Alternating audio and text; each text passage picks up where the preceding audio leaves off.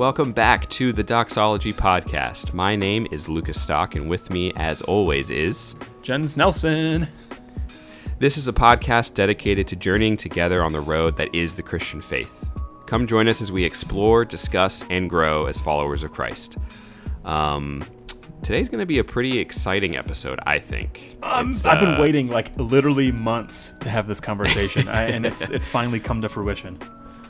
So before we get into that, how you doing, man? What's what's been going on? Oh man, I am doing pretty well. So we're at the very end of a week where my wife has been gone. Uh, so she left last Sunday. Wow. Today's Saturday, which is weird. We don't normally record at, on Saturdays. Yep. We also don't normally record at night, and I know it's not dark outside yet, but it's getting there. Um, so that's kind of fun. But so yeah, I've, I've been home all week without Hannah, and that's just been so strange. Like it, it completely throws off my rhythm of, you know, what I do and when I do it, and you know, it's it's weird. Like I've some nights I've slept amazing, some nights I have been unable to sleep. Um, like it's just strange. Like one one of the nights this week, I didn't go to bed till like almost one o'clock because like I just could not fall asleep. But like another night, I went to bed at nine and slept straight through the night. Um, so I don't know. Maybe married people can resonate a little bit with that, like what it's like when their spouse leaves. Um, it's a little strange. It definitely is. Yeah. especially for like a good chunk of time, like a solid week, Right. Compared to like you know a couple days here or there or whatever. I'm also. Uh, I don't know. I was just gonna say I don't know about Wisconsin, but here it's picking up in heat, and it's like It's I'm just 90 like sweating. Yeah, yeah. It hasn't been quite that bad, but for us, um, we don't have AC in. Like we have window units, we don't have central air, so like certain parts of the house will get cool, and other parts, including our bedroom, which is like the hottest room in the house, just seems to just trap all the heat, and there's like no way to cool it down. So it's been pretty, pretty fun. Well, let me tell you this. So, uh, we also only have window units. We live in a really old house, doesn't have central air. Um, so Hannah's parents let us borrow one of their. It's not. It's not a window unit. It's actually like it sits in your apartment, but it has like a tube that like attaches to your window. I mean, it has to still go out the window to like get the air and stuff. Um, so it's a little weird, but like we want a second one, and we have a second one up in our attic. Um, but here's the thing. So we found out that we have bats in our attic, and it is it has been confirmed. So we had like our landlord Wow. come out with like a not an exterminator because like bats are protected or whatever, but like an mm-hmm. inspect an inspector to see if that's actually the case. And they're like, "Yep, you've got bats." So like I'm like petrified, like kind of terrified to go up there and like get it down because like literally uh, my all this week this is part of what's also been strange about hannah being gone. Like i can't tell if the cats are freaking out just because she's gone or if they hear the bats like at night. Because like they, they, they like sit in front of the door that goes up to the attic. They're like every once in a while they'll just go like this and like you know look up at the ceiling and i'm just like what is going on? So i totally get that. I'm like I actually had to close the door into our bedroom where we have our one AC unit because it's really loud and I didn't want to turn it off. So like right now, I'm, I'm feeling pretty sweaty. Oh. So I feel yeah. Yeah. Yeah. Bats would bats would scare me like I would be scared of like getting a disease if like a bat bit me Yeah, or like rabies or whatever, yeah. or COVID nineteen. I think that's how it spreads. Oh man. Anyway, Walked right into that one. anyway, of, so on that crazy note, conspiracy theories, um, today we are going to be talking about different views of the millennium. I don't know what we're exactly what we're going to title it. Like end times, prophecy, uh, biblical numerology, all those really great things. m- millennials talk millennium. Maybe I don't know. I, are we millennials? I, Yeah, I think we, so. We are like know. at the. I, I am. I don't know if you are. I'm like at the very end. Mm. Yeah, I don't know. I if I always consider myself that because I feel like I don't know. I just feel like we would me like my year, you know, got lumped in with that, even if it doesn't. I don't know. Generations are weird. What's the difference? And, Between, and when you're on the edge, you sort of probably like waver between the two a little bit anyway. Like you're not dead middle of like you know 1990 Right. or whatever. But so weird. Anyway, anyway. um, that's not what we're talking about. We're talking about views of the millennium, meaning um, end times. Not we're not talking about all things end times, but um, what does it mean in the book of Revelation when it talks about in chapter 20 the thousand year reign of Christ? traditionally, people in theology and um, you know biblical studies refer to that as the millennium, and there are different views of the millennium that different groups at different periods in church history have held to. It's not um, it's not an uncontroversial issue. There's disagreement on what exactly that passage means, as well as everything else in the book I mean, of Revelation. Yeah. um, which probably makes sense if you've ever read parts of or all of Revelation, then you, you know it's not exactly um, it's not exactly a straightforward biblical book. Um, I don't know what's harder, Leviticus or Revelation. Every time I read both of those, I just, especially before I had a I had a Sunday school class in the fall on Leviticus, and I have to say, I would now I would say Revelation would be harder. Leviticus oh, is just like we should probably maybe we should we should talk about an episode on this, but like Leviticus is just like Christology, sacrament, sacramental theology, like tying everything together. It, it, it's such a better book than than people give it. Credit for. I thought for. it was. yeah, well, that's how I feel about Revelation now. Like, uh, you know, we're gonna get into where I stand as far mm-hmm. as my viewpoint and everything, but after reading a couple of books and really studying up on this topic, like I I, I don't want to say that I understand Revelation, but I have a greater appreciation for, and I can better understand what is being communicated. But I don't know. Do maybe we should start where we think that some people have erred in the past. So we'll talk about. I mean, we're, we're going to talk about all the main perspectives that people have today. Yeah. But I think we're going to start with the ones that we might not necessarily agree with. So if you want to kind of kick off yeah. with, I don't know which one you want to start with. Yeah, that sounds good. I also I am now realizing that um, the fan that I have going to save me from this body of death that is my sweaty self right now is going, and I thought about turning it off in case the mic picks it up, but that's not happening. So I'm just gonna apologize in advance. Sorry, guys. This episode has a has a faint whirring sound. Maybe we can edit it out in post. Maybe. Good luck. That's on you. um, so yeah. So there are traditionally, you know, three big views of the millennium called premillennialism, postmillennialism, and amillennialism. Um, pre meaning before, post meaning after, and ah meaning none or without. But it's we'll misleading into, a little bit. We'll get into that. Yeah, it's all of the names are a little. There, there's more to it, you know. That they they're just sort of helpful like umbrella terms. Um, so there are more views and there are going to be a diversity of like specifics within each category. Um, so we're gonna give kind of like a flyover view of what the main points are, generally speaking, of all of these different views. So we're gonna start with premillennialism. We'll we'll we will probably be shortening because it's sort of a longish series of words. We'll probably say things like pre-mill, post-mill, ah-mill, rather mm-hmm. than making it harder on ourselves since we're already saying a lot of words. Right. Um, but premillennialism or the pre-mill position um, is actually right off the bat we're going to divide it into two subcategories of historic premillennialism and something called dispensational premillennialism. So premillennialism, the pre refers to when does Christ return. So in the premillennial view, both historic and dispensational. Christ is going to return, the, the Parousia, the, the, the appearing, the, the second coming of Christ, is going to happen before the millennium, which refers to this thousand year reign of Christ on earth. So, um, premillennialism, historic premillennialism, basically follows this um, this series of uh, this chronological um, pattern of history. So there's going to be worldwide evangelism, um, which is, I, I, I, guess, this is sort of where we would be now, where the gospel is sort of in the process of going out to the world. Um, it's not gone into all of the world. Not everyone is under, you know, the the power of the gospel or whatever. Um, but it's this process of worldwide, widespread evangelism followed by um, the conversion of Israel. Um, maybe that's maybe that's like literally every every uh, ethnic Jew is converted, or, or like the the overwhelming majority. Um, but but Israel is converted to Christ. Um, there is a period called the Great Tribulation, at the end of which the Antichrist, the man of sin, the man of lawlessness, um, appears.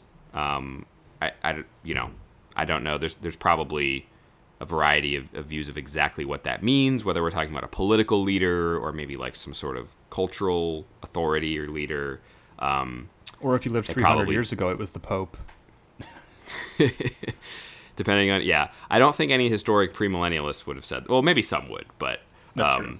That's more Amil. We'll get there. Yeah.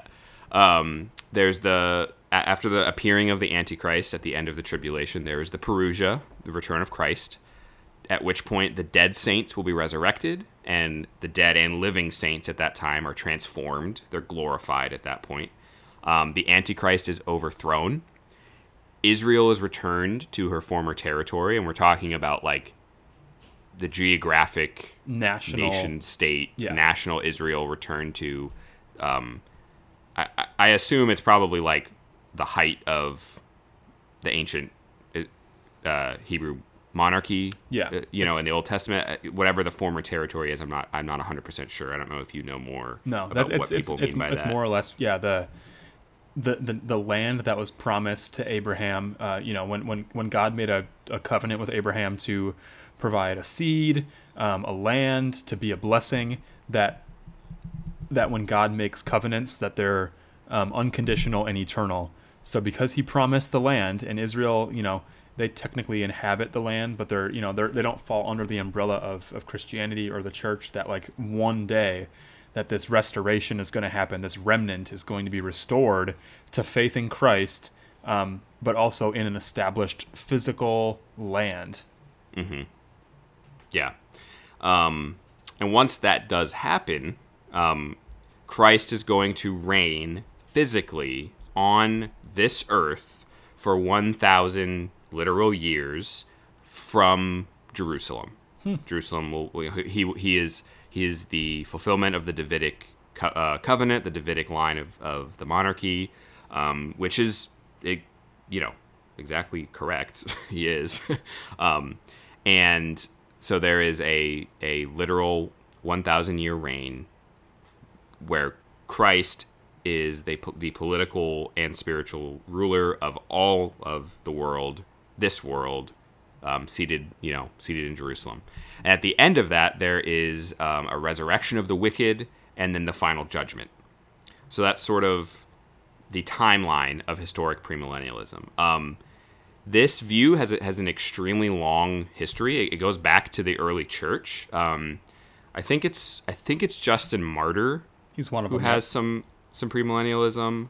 Um, and uh, also, I've, I've read the, the I haven't read it, but the Epistle of Barnabas mm-hmm. um, is, a, is a document, an early church document that I've uh, learned is you know expresses premillennialism, and um, if you read church history or you read older accounts or, or you know theological works, you're going to kind of come across the term chiliasm, um, C H I L I A S M, which comes from the Greek word for a thousand.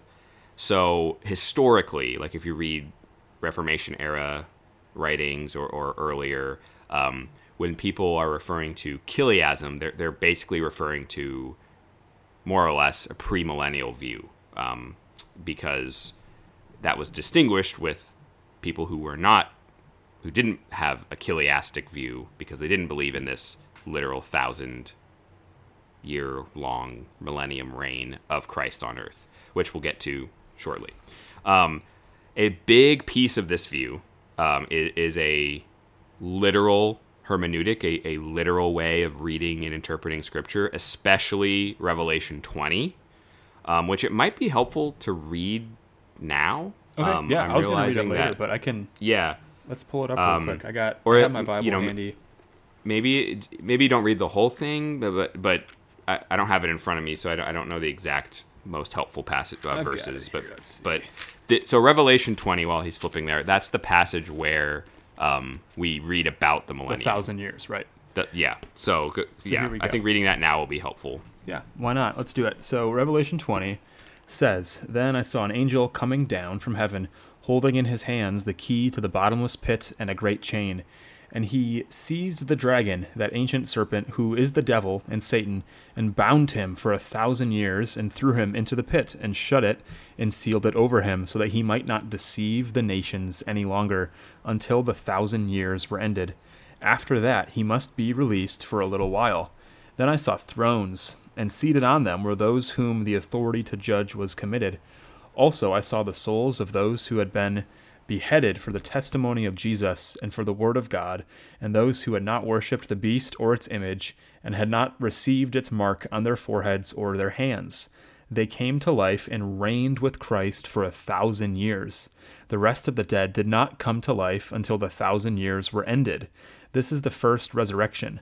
Blessed and holy is the one who shares in the first resurrection. Over such the second death has no power but they will be priests of God and of Christ, and they will reign with him for a thousand years. And I think we'll stop there for now, because the rest is um, mm-hmm. defeat of Satan, the judgment before mm-hmm. the great white throne, and then 21 goes into the new heavens and the new earth. But but that's right. more or less yeah. like the the place where this millennium is found. This is the only place right. in all of Scripture where it speaks yeah. of a thousand year period, um, yeah. where you know at the end of time or whatever that this is happening.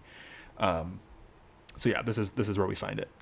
Yeah, and I think even as even as you, you read that, I, I was you know picking out like the the chronology there.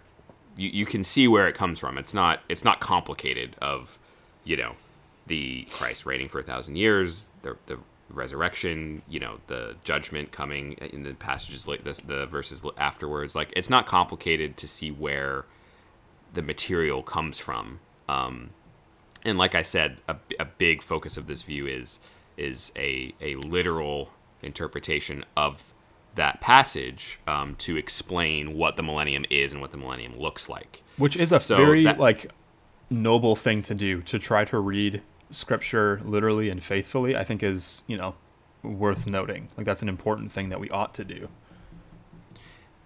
Perhaps. Even even if I'm not saying I agree with that view, I'm just saying like when we're considering scripture, it's you know mm-hmm. there are times where reading it literally is what we ought to do. However, this sure. is apocalyptic literature, um, which is a genre that is very difficult to read literally. so that and I mean, I guess you know, even we're sort of showing our cards a little bit. You can kind of see we're not necessarily thrilled with historic premillennialism. Um, and I don't even less than that. I am even less thrilled with what you're going to talk about next.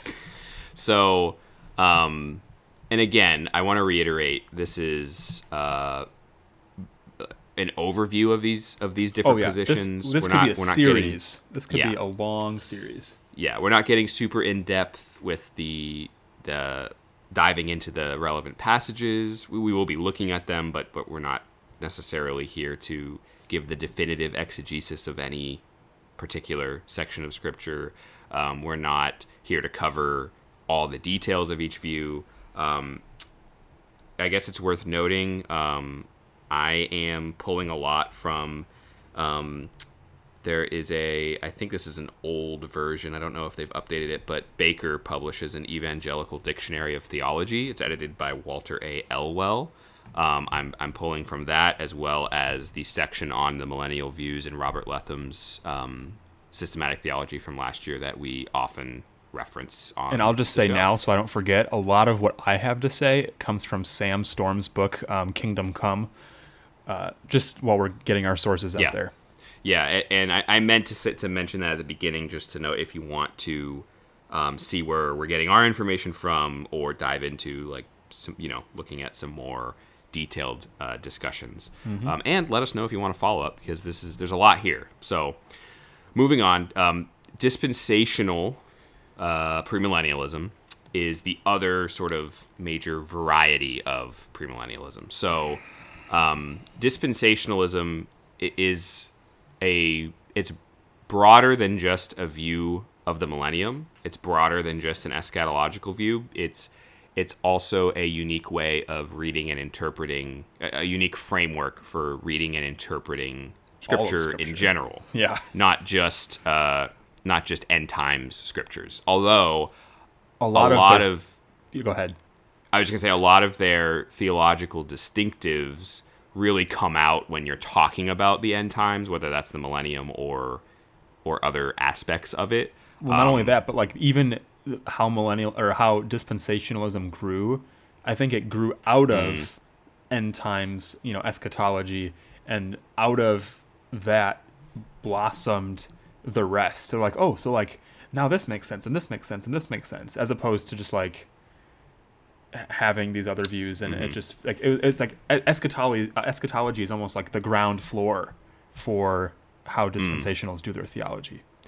And so, if you are not familiar with dispensationalism as as a eschatological end times position or as a broader theological position, um, it is something that has taken it, it's at this point it, over the course of the 20th century it really i don't want to say like took hold of i don't think it's like this sinister plot but like it, it really spread at a popular level amongst american evangelicalism mm-hmm. if you have ever read or watched any of the movies i guess i haven't seen any of them and i've only read part of the first book but if you've ever read the left behind series you know what dispensational premillennial end times theology is. Mm-hmm. And I don't say that because Left Behind is written as a theology book, but it's a f- series of fiction books set in the end times written by dispensationalists. So that's the way that it unfolds. And maybe um, we should note that we went to this school. I mean, Moody is very, very dispensational. The people who wrote that book are affiliated with Moody.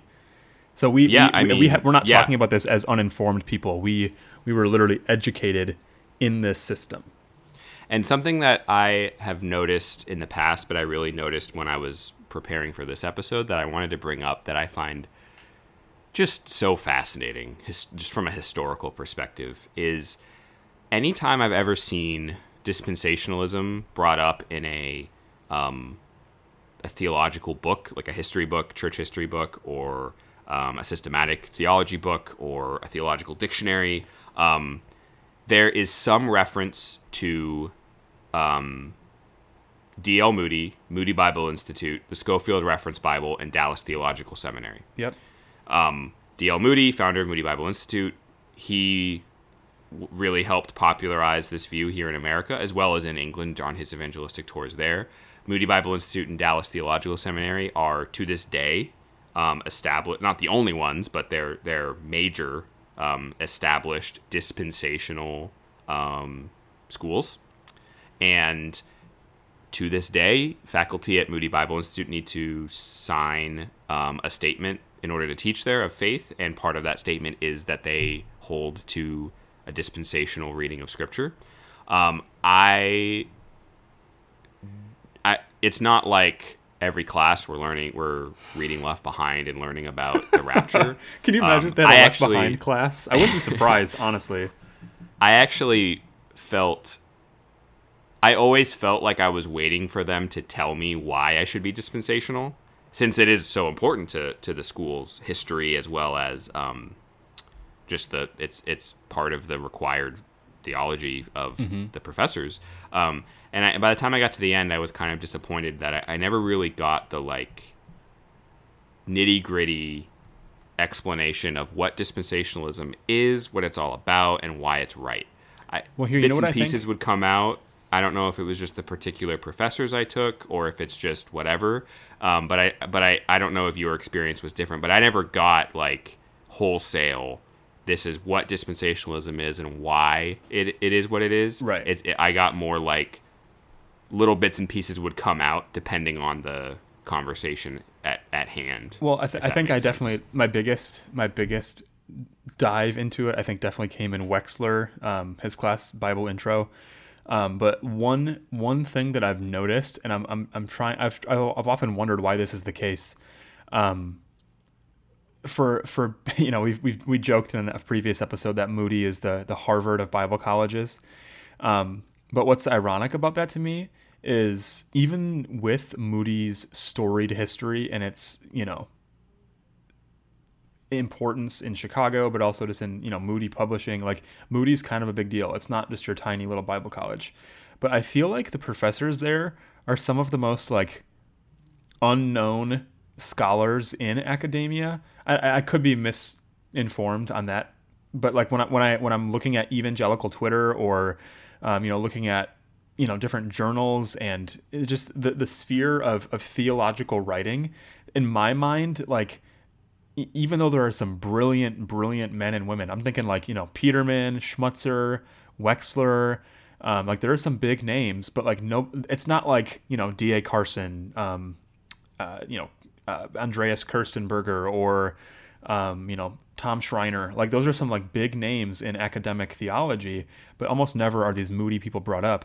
And I think either that's one, because they have to espouse at least for the sake of their job some sort of dispensational theology, whether they hold to it actually or not.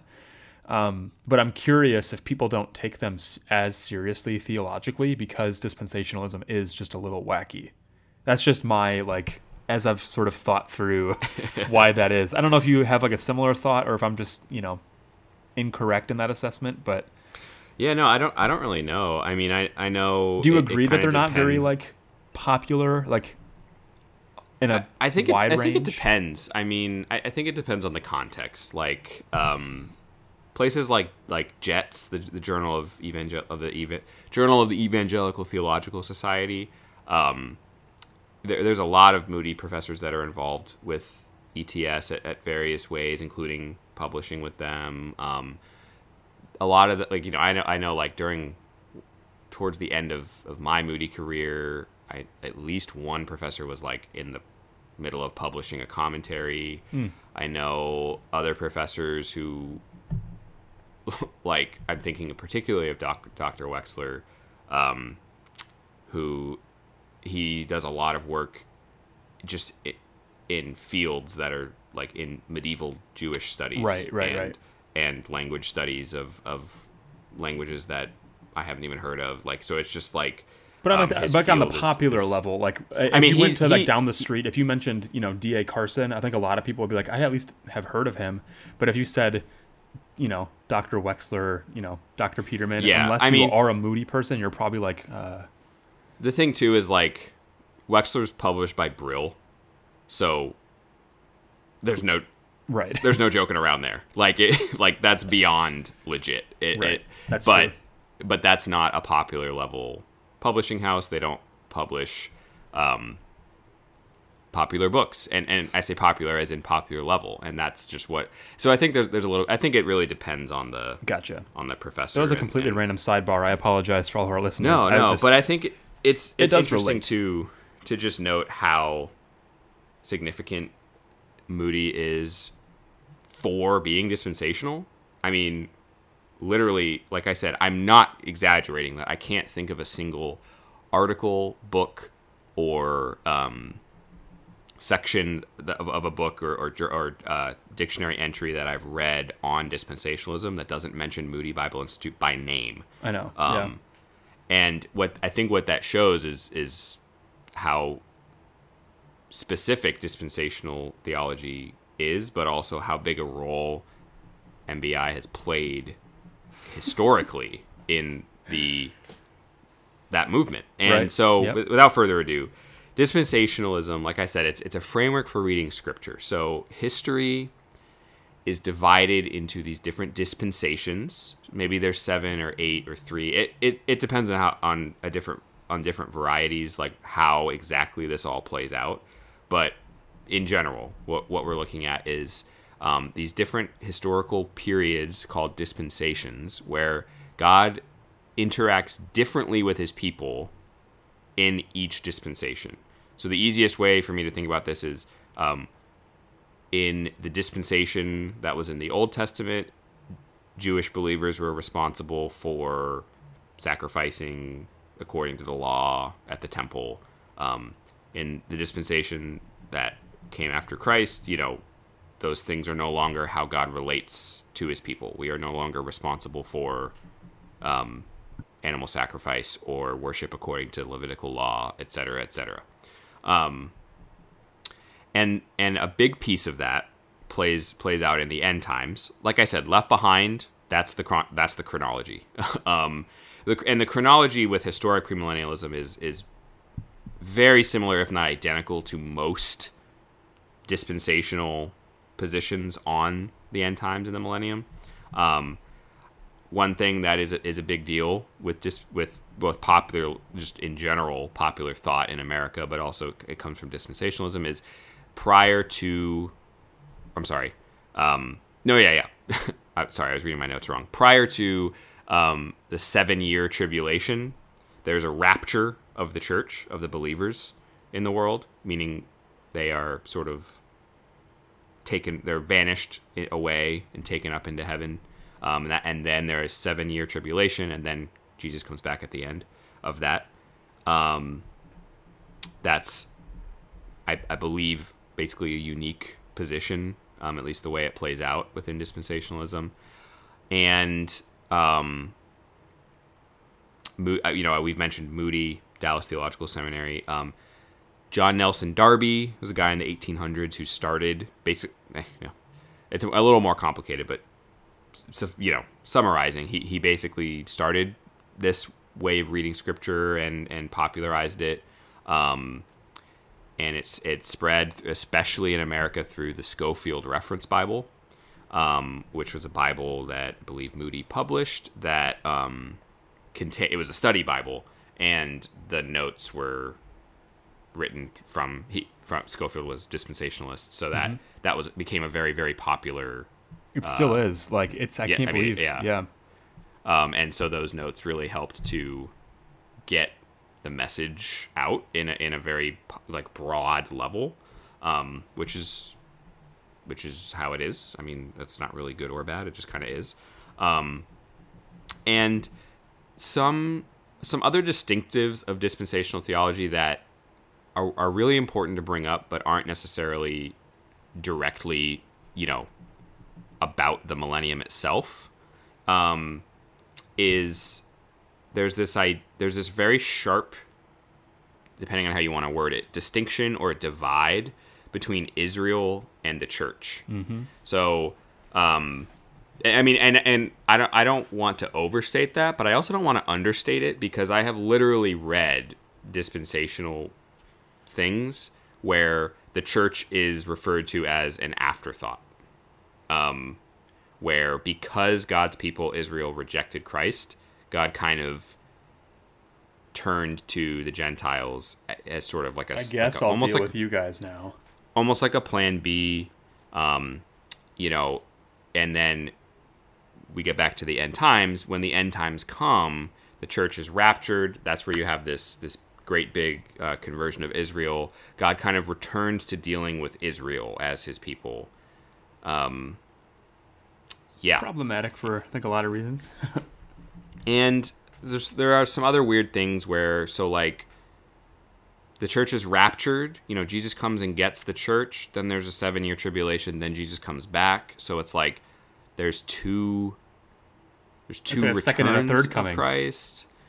Um, you know how many resurrections are there? Like there, there's a lot of these things that come up the, the more the more detailed you get yep. that are kind of interesting. You know like the rapture is you know like i think of in left behind like every you know like all of a sudden in the twinkling you, of an know, eye the know. the pilot of the of the plane his clothes are just in a pile on the ground and he's just gone. You know it's it's the secret like a, the rapture is a secret event like a thief in the night comes from scripture. Yep. What's interesting too is like what does that mean because you know Christ's return is is described as being a very public event like the shout of an archangel and the trumpet blast.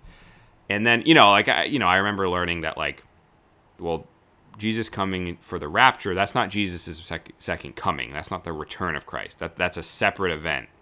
Um, or the return of Christ refers to this thing overall and it, like there are different ways of explaining it and like i said there's different varieties of dispensationalism um, but it's really interesting to sort of when you start getting into the nitty gritty it's a pretty it's a very complex system and you see that with with the end times but it's it's also complex through and through just the way you read scripture overall. I, I, I think I have some really, really, really big problems and hesitations and concerns around this really sharp divide between Israel and the church. Same. And around a lot of these details with how things play out in the end times in terms of um, Christ's return and, and, and whatnot, and the resurrection and, and all of that kind of, and the glorification of, of believers. It, it's it's interesting. Um, Well, like, it, one it of doesn't it doesn't sit super great. Yeah, and I, I it's it's funny because I don't know if you have this memory or not. Um, one of the first times that we double dated as a couple, you know, you and you and Elaine and me and Hannah, we went to Olive Garden, and do you Yeah, remember having a conversation there um, about like eschatology and like so this is this is my I 1st don't. year at Moody, so like I'm I'm thoroughly, you know, being ingrained. Like I said, with with Dr. Dr. Wechsler in, um, in in in Bible intro, and like I, I just remember it, it- they make a lot of like really compelling points. I'm not necessarily I'm not necessarily saying I agree with them, um, but like there like you mentioned like with this distinction between Israel and the church, there is this. It, it's a very um, especially within like messianic Jews, like so Jewish people who become Christians, there is that like there's this very like real like longing and yearning for these people to know Christ because they're the ones who had the law, the the promise, the you know the law of Abraham or the law of Moses, the the covenants of Abraham.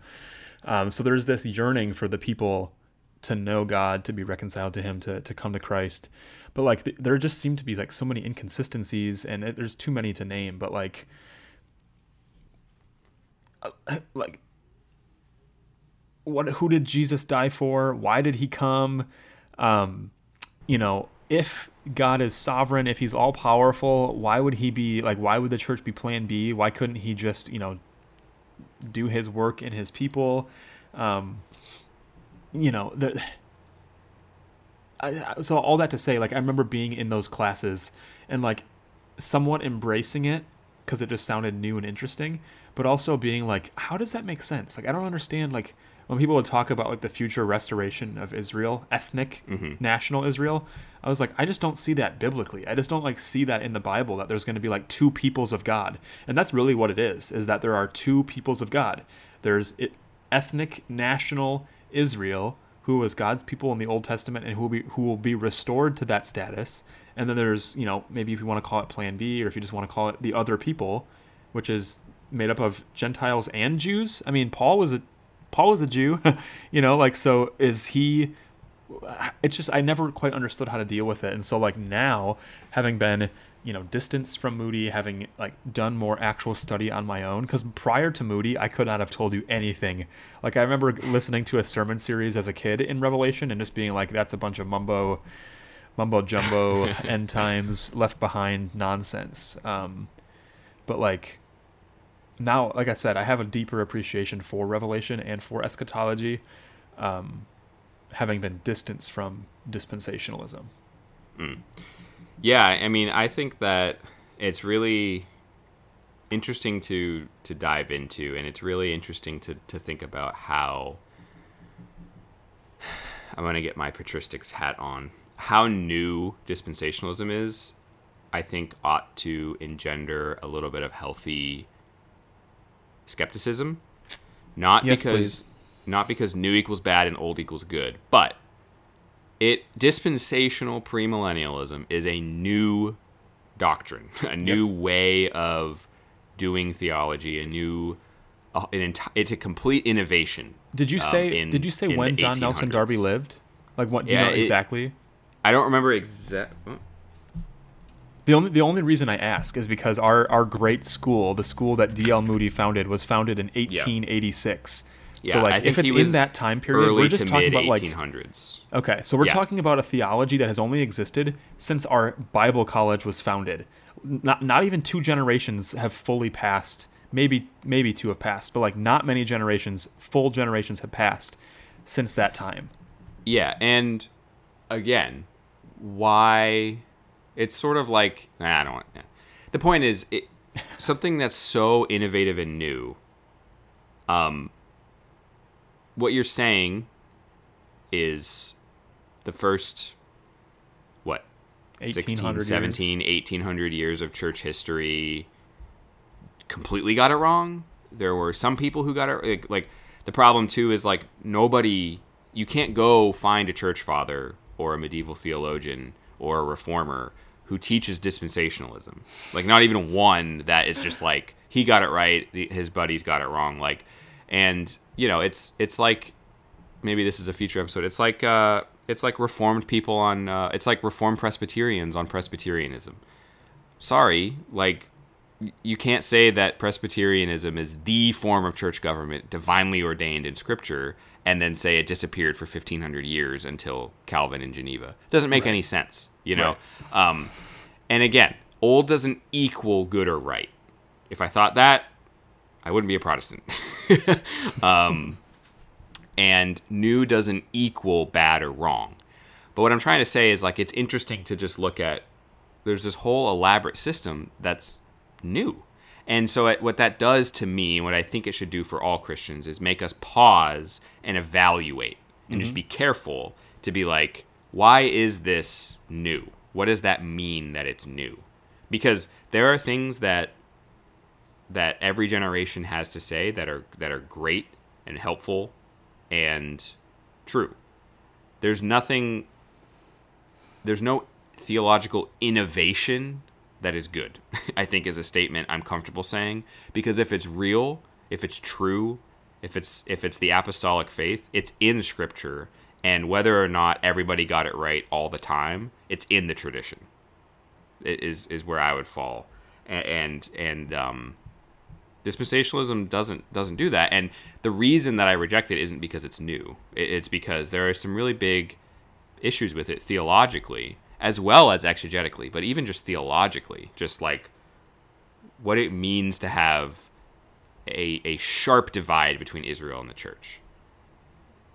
Is it, it does some funky things to other doctrines and other yeah. areas of, of, of scripture.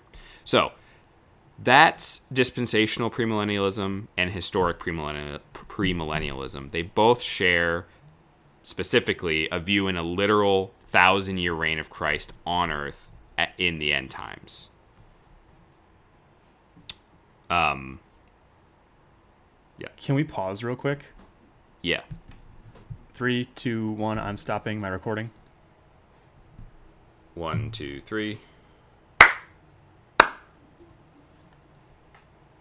So, having talked about pr- both kinds, both major kinds of premillennialism, let's talk a little bit about postmillennialism. Um, Is that kind of like Post Malone? Maybe I don't know. I haven't talked to him. Um, the you know sort of like pre-mill, pre-millennium. Christ will return post millennium. So Christ returns after the millennium. But wait, how can Christ return after the thousand years that he reigns on earth? Well, the oh, millennium question. in this view is a figurative.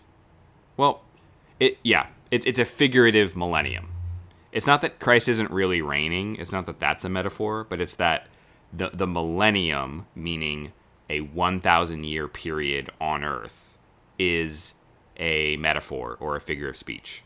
Um, and Christ's reign or it's spiritual. Right. It's not like physical. Right. He's not on earth. Christ's Earth. reign is in the church versus it being a a physical political monarchy centered in a city on earth. It is Christ reigning in his church, um, which, if you listen to an earlier episode, we've already kind of established is Mount Zion in the kingdom of God. So it kind of fits nicely. Um, as opposed to the literal thousand years, the millennium is um, it's a it it it's a it's a long period of time basically, and so specifically a period of time in between Christ's ascension and his return, um, which that as we'll, we'll see in a little bit is is pretty much the same as amillennialism in terms of what the millennium is. Um, what what kind of separates post millennialism from amillennialism, at least at least in like some more traditional like major po- types of post millennialism, is this it often post millennialism includes this idea of this progressive improvement of the quality of the world Um, Christianization specifically, not even almost, but literally, a, an increased, increasingly Christianized world until eventually, whatever you know, however long, whatever it looks like, we eventually get to the point where um, most of or all of the world has been evangelized, and most people are Christians, and this ushers in something of a of a golden age where there's less evil, not no evil, but there's less evil. There's there's you know greater uh, like love and peace between people because we're all or, or mostly all brothers and sisters in Christ. Um, and then after that golden age is when Christ returns. Um, And yeah, I mean that's kind of that's kind of it as far as like the the basic Yeah. uh, you know not to dimin not to like you know minimize the theological contributions of postmillennialists, but as far as like defining it, that's kind of it. And um, it was a pretty at, at you know prior to the 20th century, with sort of the collapse of any sort of notion of you know secular humanist progression of, of the world. We look at World War One, we look at World War Two, the atrocities of the Holocaust, and all the conflict and life that was lost in the 20th century it kind of I think made it difficult for people to hold to this idea that things are going to get better and better and better because in the 1800s and 1700s when this view was especially popular, it was it, quite frankly, it's but here in the West, it was really easy to look around and say, "Hey, we look at history, we look at today, things are getting better. There's more, you know, society's Yeah. getting better, the world is getting better, technology's getting better." Um, and I think that that particular I don't even know if you'd consider that a doctrine within postmillennialism or, or if it's more just sort of a tendency to view things that way is really where I think it falls apart.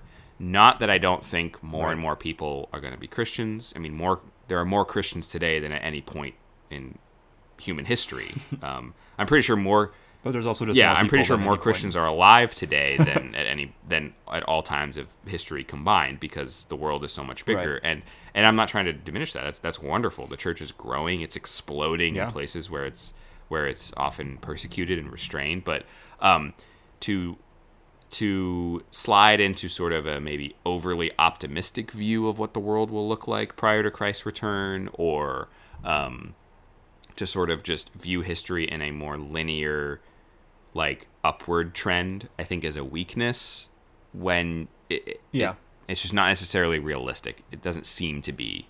Well, not only that, right, and not not only that. I mean, that's a very valid point. But on the other side, you could almost argue that like it's a little unfair. Not that like that's what, what I mean. What I mean by that, not just oh that's so unfair. I don't mean to sound like an eight year old. Um, I'm trying to say like when you think about uh, if if when if, when Christ is about to come, if much, if not most of the world is Christian, like I know that's not universalism because there's you know been a two thousand years or however much longer between those periods of time. But like what what I'm trying to say is like what what is it about that period of time that suddenly allows it to progress to a point where it gets so Christianized? Why is so much of the world saved um, when at other points in history there hasn't been that that Well, same experience? I think it's just the continued I- I spread of the gospel. I mean, if you look at parts of the world today where in the you know in you know in in in like you know the Middle Ages there there wasn't you know widespread missionary efforts into like Central Africa. You know what I mean? Yeah. But like that over the course That's of true. history changed as you know among other things just just part of part of what has happened through history is and, and is continuing today is is just I think fairly objectively. I mean, the gospel is going to all corners of the earth. Like there are people groups who still haven't Yeah. heard. There are languages that still don't have the scriptures translated into them. Like I'm not saying that the work is done, but like I don't. I mean, nobody's saying the work is done.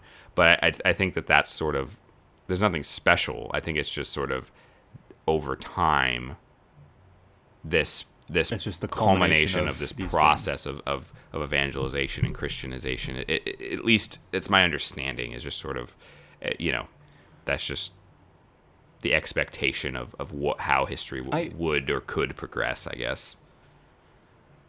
and it's it's funny because I've heard um, people say like I really want to be a post millennial, um, but just like if if we're trying to be faithful to scripture, they they just they think that they can't be, and I, I think I would have to say the same thing. And like I want to be post mill. I want to be like yeah that'd be awesome. Like to to see the gospel go to the reach reaching far far and wide, and to see um, you know a world that is very you know christianized and and very um evangelized but i just i don't i i just can't see that being the case. If we're talking about if or most and which i think is maybe one extreme end of the spectrum. I know that there are people who say that that it will be most if not all um, but i just i can't in my mind i can just i with the way like you're saying like the way the world is i just cannot see that being the case.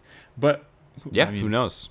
you know who knows We you know it kind of kind of the jury's still out on on that one in terms of just you know the data, but as far as um, looking at different ways of e- explaining the millennium, um, that brings us to the last like major one, which Bum, would be bum, bum. amillennialism or amil for short. um, and you have a lot.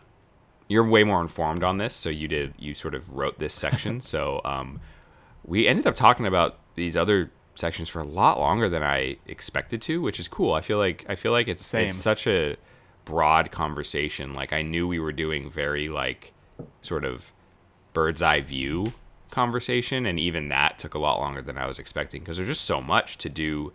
To, I don't feel like Right. we've you know I want to reiterate we're, we're not experts in, but beyond that, I, I don't feel like I've done any of the views justice in the sense of like really getting Right. into here's what people believe and here's why they believe it and here's what that means and i think that the only way to do that is to spend time with writers who are you know advocating these views um, these and camps. you know that's always going to be the case no matter what we talk about or, or how long we talk about it but just to reiterate like this is just such an interesting conversation and it, i'm you know i'm excited to to wrap it up with diving into amillennialism so why don't you take it away Right.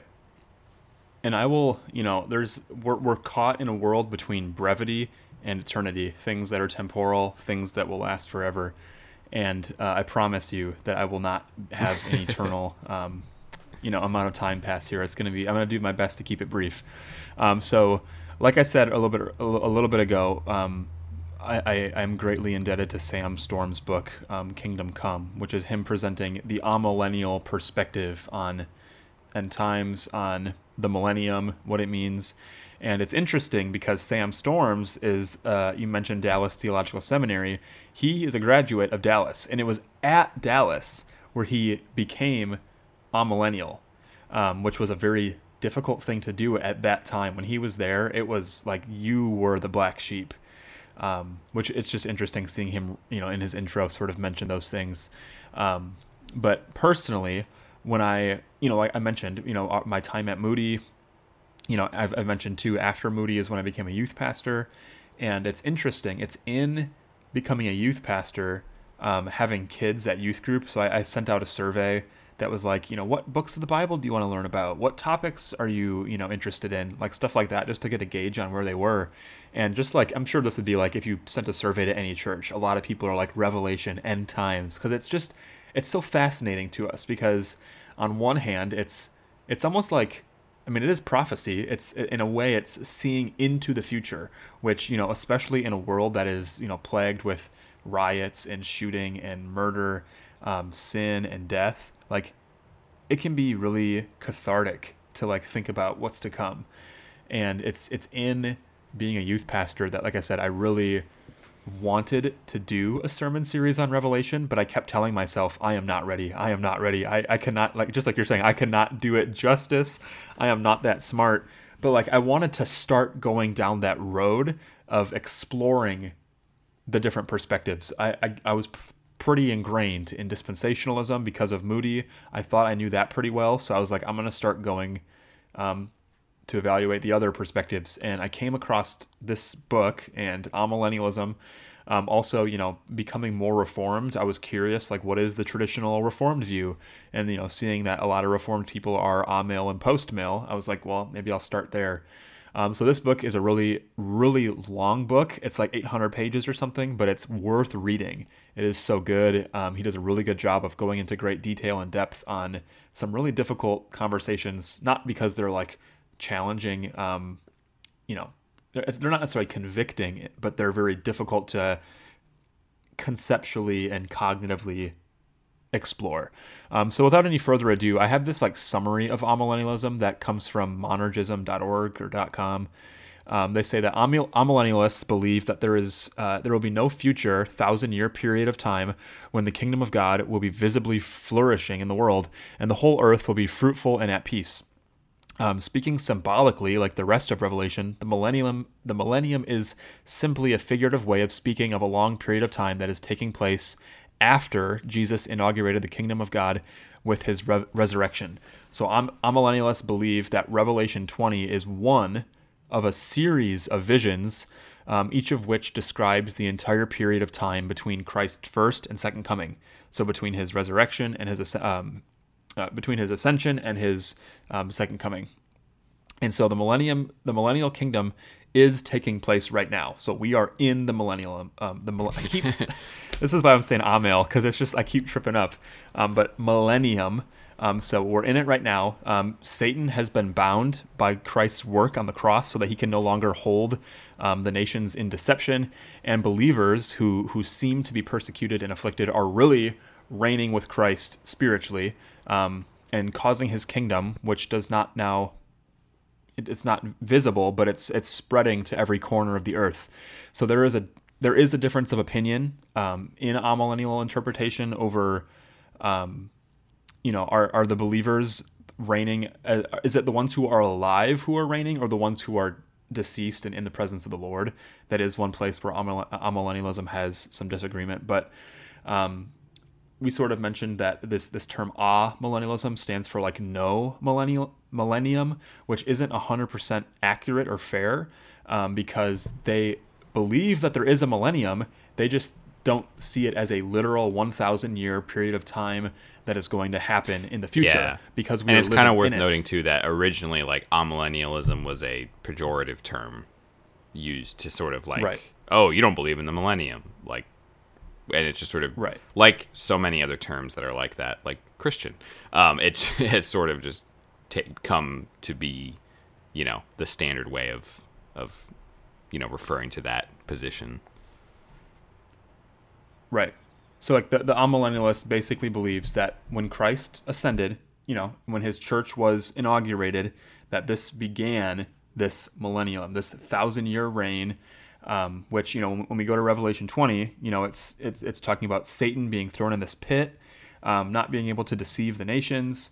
Um, you know, he says, "I saw the thrones and them seated on them." Um, you know, talking about those who did not receive the mark on their foreheads or on their hands. Um, they came to life and reigned with Christ for a thousand years. So where where someone has taken this very literally, you know, so like our dispensational friends, um, see this Revelation 20 as being like this is something that's literal that's going to happen in the future. Like that's the only way that they can see this happening because obviously we're not ruling and reigning physically with Christ yet. Uh, the amillennialist sees this as figurative, as Christ is in heaven with the Father. We are reigning with Him. The gospel is advancing, um, and so, in in one sense, um, amillennialists believe that um, Revelation 20 is more fully understood. So we have Rev 20 um, and John 5, both of which are written by the same author, John. Um, so when we read when we read John 5, we, we see two resurrections are also being spoken of, one that is spiritual and one that is physical. And uh, we'll get to John 5 in a little bit, but it speaks of um, you know being raised and then another time of being raised and and what what the amillennialist says is that the first one is um, new birth, being born again. That is a resurrection of the dead. And that at the end of time, the final resurrection where we are glorified. But if you're just reading it, it might not be obvious in the passage that that's what's going on. But that's what what one would believe. Um, and so it reveals that when Christ returns to judge the earth, the resurrection of the wicked and the righteous occur simultaneously. So where you were mentioning, there's some like really weird stuff with dispensational theology of like there's a rapture and then the like, seven year great great tribulation and then like he comes like another time is that his third time like there's some like you know differing opinion there the amillennialist says that like we're in the we're in a millennium right now even though it's not a literal thousand years because obviously obviously it's been like you know almost 2000 years since christ left the earth. Um, you know in once this time passes who we don't know when it's going to end but when it does there will be a resurrection of the living and the dead and it's going to occur and then once that happens that is the end. The new heavens and the new earth come. There isn't going to be this you know further period. Um, so i'm just going to get into some some distinctives now. That was sort of like the general overview that like i said came from uh, monergism.com this website. So now i'm just going to give some um, maybe some helpful clarifiers and just some like i said distinctives of the amil perspective. So um, amillennialism best accounts for the many texts in which Israel's Old Testament prophetic hope is portrayed as being fulfilled in the person and work of Jesus and the believing remnant, which is his body or the church.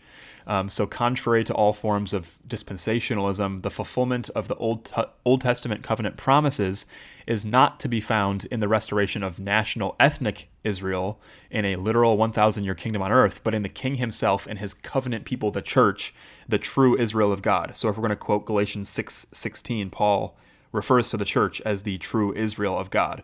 So, the promises that were made to Abraham and his offspring. So the fact that Abraham would have offspring, that he would have a land, that he would be a blessing, those promises, Jesus himself is the one who fulfills those things. You know, Galatians 3:29, again, Paul says, "And if you are Christ's, then you are Abraham's offspring, heirs according to the promise." So where the dispensational sees, again, dispensations, these different epochs, these different periods of time, God acting differently, um, the amillennialist sees like no, like when when God was making those promises to Abraham, that wasn't of like a future people, a future land, a future blessing. It was like this is Christ. The Old Testament, everything in the Old Testament is pointing to Christ and Christ's mission in coming. Um, and so again, that mission would be to to um, you know to to to bring the world back to the way that it was supposed to be. Um, that's why even though we're talking about end times a little bit, we're talking about the millennium. This is we're talking about like scripture as a whole, what it means that um, God created, um, what the purpose of creation was. You know, we we fell, and what is God's plan with restoring. Um, so so moving on. Uh, amillennialism is superior for understanding redemptive history insofar as it alone is consistent with the New Testament testimony concerning the termination of physical death at the time of the second coming of Christ. So, one of the problems, again, that dispensationalism has is that if Christ comes, if he, you know, if there's the rapture, um, or let's just let's just talk about the thousand year reign on Earth. What what is happening during that thousand years? Are people dying? Like you almost have to say that people are dying because they are not yet glorified if they are on the earth. So death is continuing, natural processes are continuing during this time, but we don't see that anywhere in Scripture. In Scripture, we see that when Christ comes, all things are consummated, all things are, are, are made new. Um, you know, we see Paul is quite clear and to the point in telling us that the end of all physical suffering and human mortality occurs at the time of the resur- resurrection of Christ and the resurrection of the body. He says that death will be swallowed up in victory, so no physical death can occur after the second coming which again if you believe that there is a millennium a, a, thousand year reign of christ a millennium that's going to be a literal thousand years you have to also believe that there will be death during that time for the people who are still here on the earth. Um, yet another affirmation of uh, amillennialism is found in the fulfillment of isaiah 25 8 where we are told that god will one day wipe away all tears. A prophecy that according to revelation 21 1 through 4 comes to fruition when the new heavens and the new earth appear so if we if we were to read um, 1 Corinthians 15, 50 through 59, Paul is essentially saying that this Isaiah passage is fulfilled at the time of the second coming. So there's the Isaiah passage, there's the 1 Corinthians passage, and Paul is saying that this prophecy that was that Isaiah said is fulfilled when Christ comes. That he will wipe away every tear, that death will be swallowed up in victory. Um, And so the point is simply that the new heavens and the new earth come when Christ does. There isn't going to be a thousand years and then the end. It's going to be imminent. Um, another passage, I'm just going to read it 2 Peter 3 8 through 13. Do not overlook the fact, beloved, that with the Lord, one day is as a thousand years, which is kind of, I do not, this passage was not because of the thousand. I just think it's coincidental that it mentions a thousand years. But a thousand years is also as one day. Uh, the Lord is not slow to fulfill his promise, as some count slowness, but is patient towards you, not wishing that any should perish, but that all should reach repentance. But the day of the Lord will come like a thief.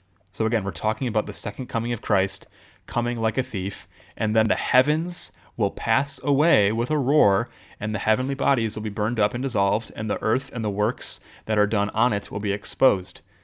Since all these things are thus to be dissolved, what sort of people ought you to be in holiness and godliness, waiting for and hastening the day, um, the coming of the day of God? So it's you know this this passage in Second Peter seems to say that like when Christ comes on the day of the Lord, um, when when all things are said and done, there's going to be an imminent destruction of the physical here and now, and uh, um, the, the coming of of the new um, the new heavens and the new earth. Um, in addition, uh, amill is also superior to premill insofar as the latter view requires one believe that unbelieving men and women will have the opportunity to come to saving faith for at least a thousand years after Christ's return. So, if you do believe in a literal thousand year kingdom on the earth, um, again, if, if people have been raptured, if, if, if believers have been raptured, raptured, there are still people in the earth who are unbelievers, and the premill dispensational believer would say that like during that time people can still come to faith in christ which implies that again there are people who do not believe. Um, so this again is something that biblically speaking we don't see really any teaching or precedent for. Like the opportunity to the opportunity to come to christ the opportunity to come to faith in him is now during the church age. So to say that there's another period of time to come after part of the church has already been taken seems to be inconsistent with the teaching of Scripture itself, if that makes sense. Um, let's see here. Um, another another passage that is is a big one is Second Thessalonians one five through ten um, where, where Paul says that this is evidence of the righteous judgment of God, that you may be considered worthy of the kingdom of God, for which you are also suffering, since indeed God considers it just to, repl- to repay with affliction those who afflict you, and to grant relief to you who are afflicted as well as to us. Um, he goes on to say, um, they will suffer the punishment of eternal destruction away from the presence of the Lord and the glory of his might when he comes on that day to be glorified in his saints and to be marveled at among all who believe, who have believed because our testimony to you was believed. To this end we always pray for you that our god uh, may make you worthy of his calling um, uh, so that the name of our lord jesus may be glorified in you and you in him according to the grace of our god and lord jesus christ. Um, and so again this is a passage that means that there cannot be a period of a thousand years between Christ's coming and the consummation of all things. Um, so I, I, know that was sort of rambling, and I'm at this point I've said so much. Um, I have a little bit more to say, but what, what, we're really trying to see is this distinction of when people can come to faith in Christ, um, what is happening now in a, a, figurative millennium versus a future um, literal millennium. Um, another thing that that is a difficult explanation for premill people is um, unglorified people in the millennium because if we read Revelation 19 and then go into Revelation 20, um, if you read the end of Revelation 19, he says he destroys all of his enemies. All of his enemies are, cr- are crushed and destroyed. So, how can there continue to be unbelievers in a millennium that chapter 20 speaks of, if that makes sense? So, if we're reading, if we're purely reading Revelation literally, we read 19 and then we read on to 20, it's like if his enemies and unbelievers were destroyed and and all things were like, like all things came to completion, how then can we even enter into a millennium with unbelieving people? Um, so one way this has been explained, obviously, is that we can't read it literally. It's not telling a sequence of these are things that are happening in this order, but Revelation 19 and 20 um, are actually telling the same story, but just from different vantage points, different perspectives. It's reiterating the same point. It's just telling the same story in a different way. It's not, again, it's not that, you know, some literal 1000 years. And so I think we've already we've already read Revelation 20. So I think at this point it's it's it's helpful real quick to read John 5, 25 through 29 because um, it's that passage that kind of works in conjunction with Revelation 20. Um, so this these these couple of verses say, um, if I can find it, of course I uh, let's see 25. Truly, truly I say to you, an hour is coming and is now here when the dead will hear the voice of the Son of God, and those who hear will live. For as the Father has life in himself, so he has granted the Son also to have life in himself. And he has given him authority to execute judgment, because he is the Son of Man. Do not marvel at this, for an hour is coming when all who are in the tombs will hear his voice and come out, and those who have done good to the resurrection of life, and those who have done evil to the res- resurrection of judgment. So again, this is a passage that seems to be teaching of two separate resurrections, and, and, and during this figurative millennium, um, this is where the the first one is the spiritual one, where dead people are um, born again, and then we live in this world, and then a future resurrection is coming again, where all things will be consummated. Um, so this is again a key a key passage in um, in the Amil perspective, and lastly, the one that is I think maybe perhaps the most, you know, helpful in, in understanding this is actually the Olivet Discourse, um, where Jesus is teaching at the Mount of Olives. We, find that in Matthew 24, Mark 13, Luke 21. So we see it in a number of places. And what's especially um, important to note here is context, right? When we're reading scripture, context is always important. Um, so when we when we come to Matthew 24 in particular, um, what's going on? Well, if you just read some of the headings within your Bible, I don't know what yours say, um, but in, in my ESV, um, 24 starts with Jesus foretells the destruction of the temple. Um, then he talks about signs of the end of the age. He talks about the abomination of desolation. He talks about the coming of the Son of Man. And then he talks about that no one knows that day or that hour.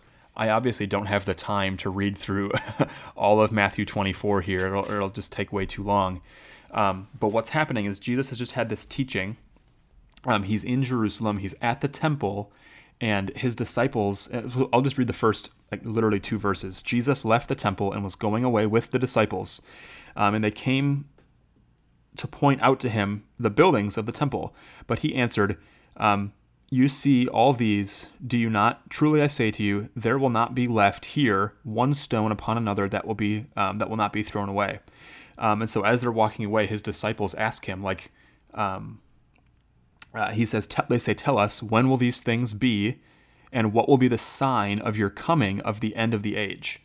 So they're they're asking two different questions. It might seem like they're asking one question, but they're actually asking when is the when when are you going like when is the temple going to be destroyed? Because that's what he foretells. He says that not one stone will be left standing. And then they say when is that coming, like what is the sign of your coming or the, the sign of the end? And so this is where the Amil perspective really differs from others. Um, when we think about uh, church history, when we think about the Great Tribulation, the Amil perspective says um, that that the Great Tribulation has already happened. It is a historic fact, something that has, um, you know, it happened a long time ago. And I should I should note that this does not mean that there is not going to be tribulation coming in the days ahead, because obviously there's there's great tribulation all over the world, even now as we speak. Um, but what what Revelation is specifically teaching us about when it speaks of a great tribulation um, is actually the the destruction of Jerusalem and the destruction of the temple in the year 70 A.D.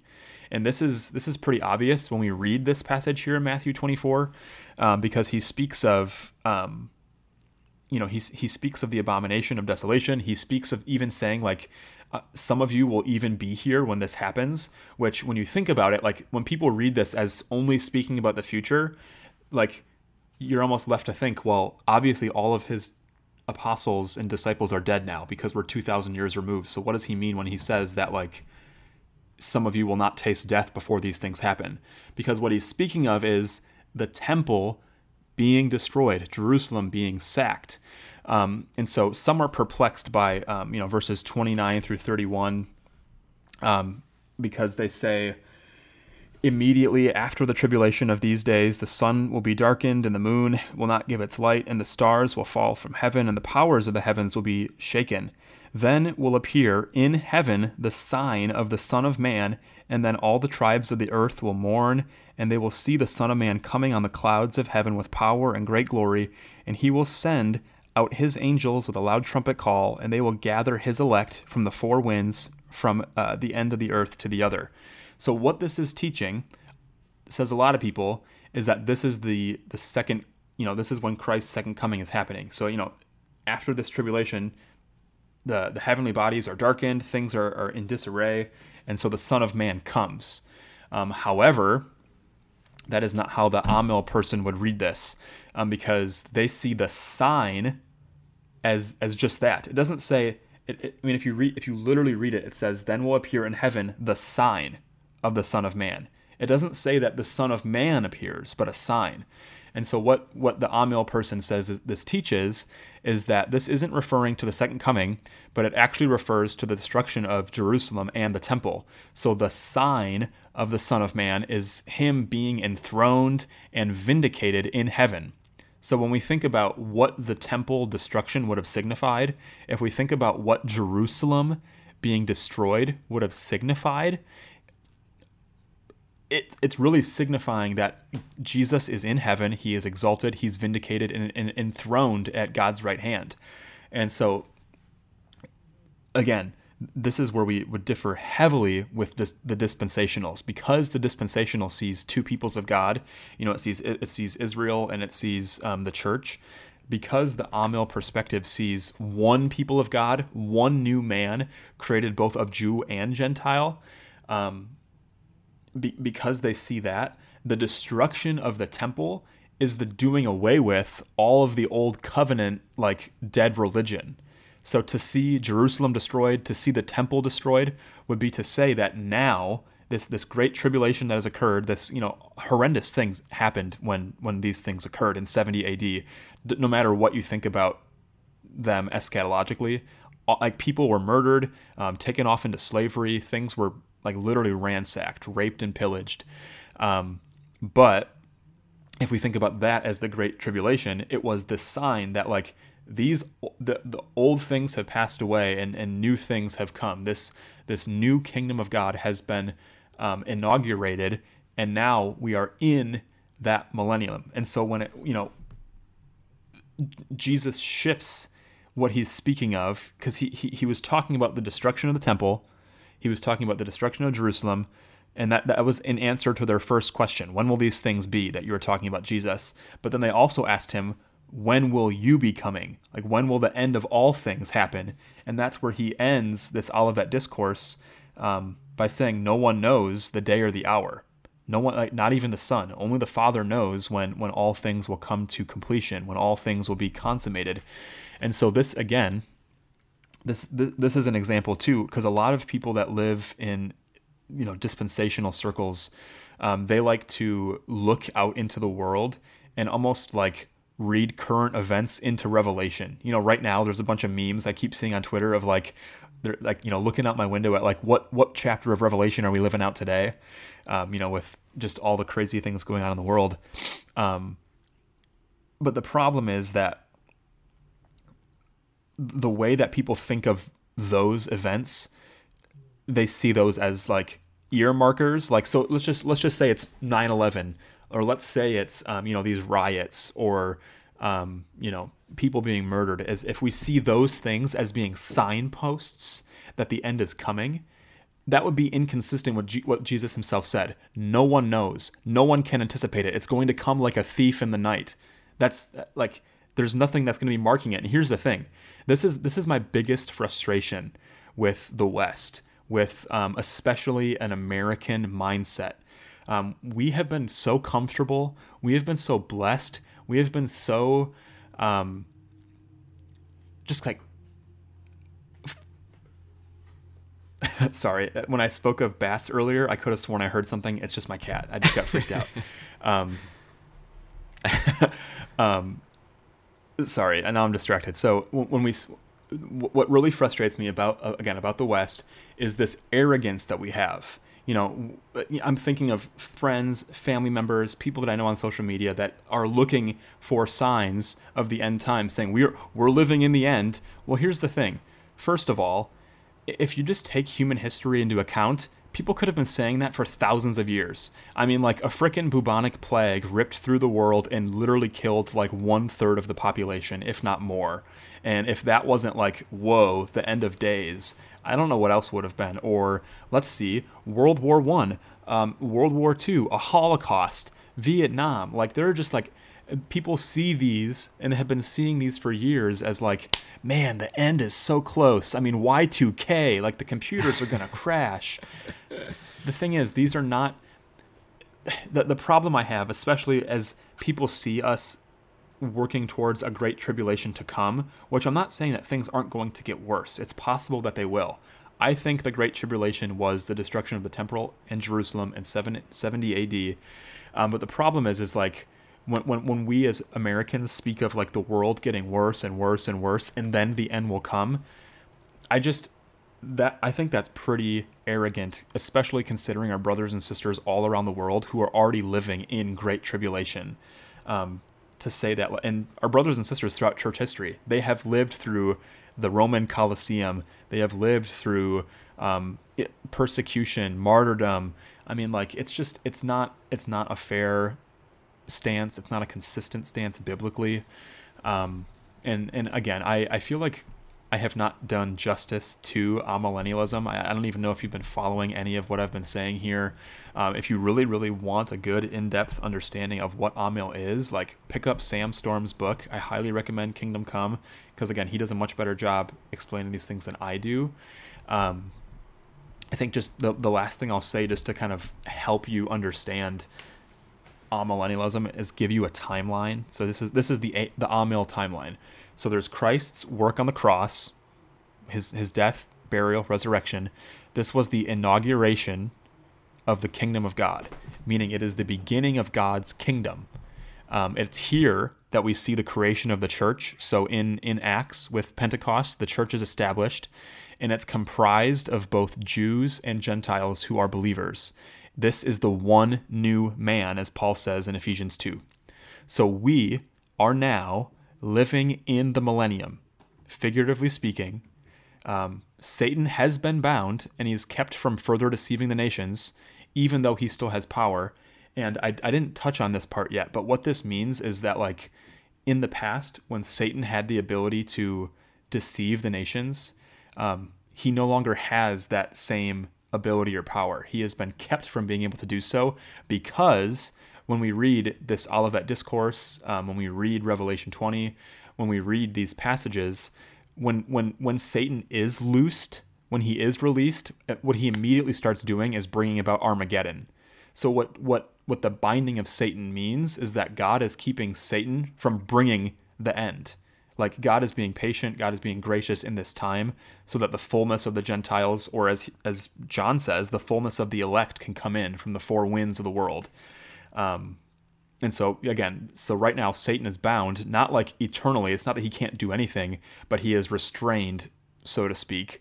Um, and so nearing the end of the millennium, which we don't know when it is because it's not a literal 1,000 years, it could be another 2,000 years from now. Um, Satan will be loosed again. There will be increased persecution. There's going to be oppression in the church.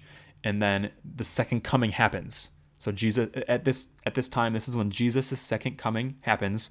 There is a rapture, there is a resurrection, um, there is this, you know, maybe this battle called Armageddon, and immediately, immediately when this happens, when Jesus comes, we see the final judgment and the consummation of all things. The new heavens and the new earth come, and so do so does the eternal state. And so as we've sort of said here, there are many, many, many considerable disagreements among Christians on the subject of the end times. I think we can at least safely say that that there's a lot of differing beliefs on this topic. But we as believers can certainly unite with the cry, Come, Lord Jesus, come. Because, like, this world is a fallen, broken, sinful world, and the the current events are evidence of that for sure. And it's especially in seasons right now of great suffering, of great difficulty, of tribulation, that we really, I mean, I can't tell you how many times my prayers have been like, Lord, come, come, come, come now, because things are awful. People are dying. People are um, in an uproar. We need your.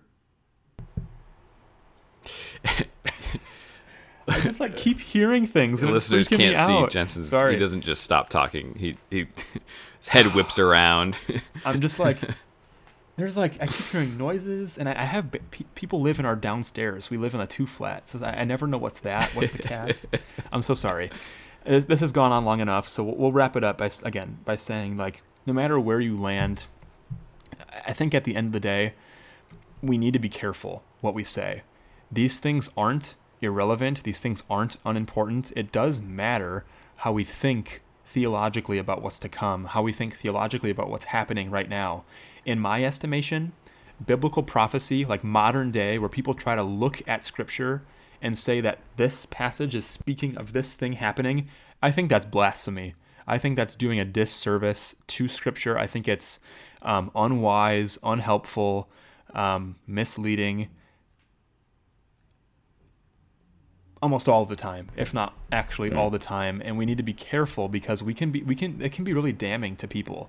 Um, it can be really um, harmful and hurtful to to speak in that way because again, I think it's a little bit of arrogance to say that like now we're finally entering into the the end times because of what's going on around us because I think it does a disservice um, to the horrendous things that people endured for thousands of years prior to this.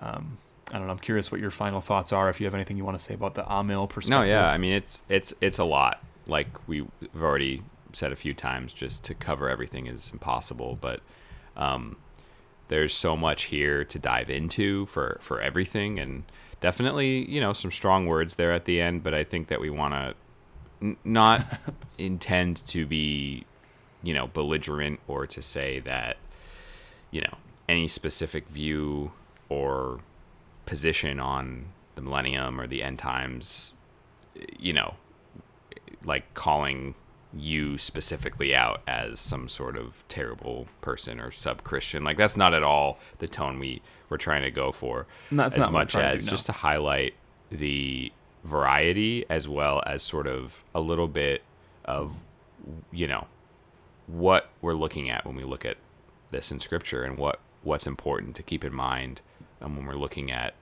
thinking through theologically, scripturally, what the end times looks like.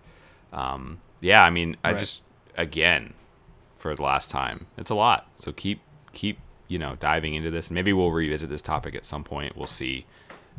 I think we'll have to. So if you want to close this out, um, I think it's yeah, Yeah, and it's I found a fitting one in the in the very few moments that we had before recording to uh, to use. So again, from the Valley of Vision, heaven desired. Lord, may I arrive where means of grace cease, and I need no more to fast, to pray, to weep, to watch, to be tempted, attend preaching and sacrament where nothing defiles, where uh, where there is no grief, sorrow, sin, death, separation, tears, pale faced, uh, languid body, aching joints, feeble infancy, uh, decrepit age, peccant humors, uh, pining sickness, gripping fears, consuming cares. Uh, where is personal completeness, where we will be perfect in your sight and more beautiful uh, than ever before, and more perfect the appetite, the sweeter the food, the more musical the ear, the more pleasant the melody, the more complete the soul, the more happy its joys, where is full knowledge of thee. Here I am an ant, and as I view a nest of ants, so dost thou view me and my fellow creatures. But as an ant knows not me, my nature, my thoughts, so here I cannot know thee clearly. But there I shall be near to thee, dwell with you and thy family, stand in thy presence, be an heir of thy kingdom as the spouse of Christ, as a member of his body, one with him who is with thee, and exercise all my, uh, my powers of body and soul in the enjoyment of thee. As praise in the mouth of thy saints is comely, so teach me to exercise this divine gift when I pray, read, hear, see, and do, to do so in the presence of people and of my enemies, as I hope to praise thee eternally hereafter. Amen. Amen. Thank you so much for going on with us on this ride through the millennium, and thank you for listening to um, this as well as any other episodes of the Doxology Podcast. And if you'd like to connect with us, you can hit us up on Twitter or Instagram at Doxology Podcast or email us at doxologypodcast at gmail.com. We'd love to hear your feedback, questions, episode ideas. Um, sign up for the newsletter to get updates on episodes that are coming out, not spammy updates, just just brief, uh, reasonable updates. Uh, and yeah, we'd love to hear from you on um, today's topic, especially if you've got resources or or places to to continue the conversation, or um, anything else that you'd like to say in response or pushback. Feel free to send us your uh, critiques yeah, as yeah. well. All right, thanks for listening, and we'll catch you guys later. Peace.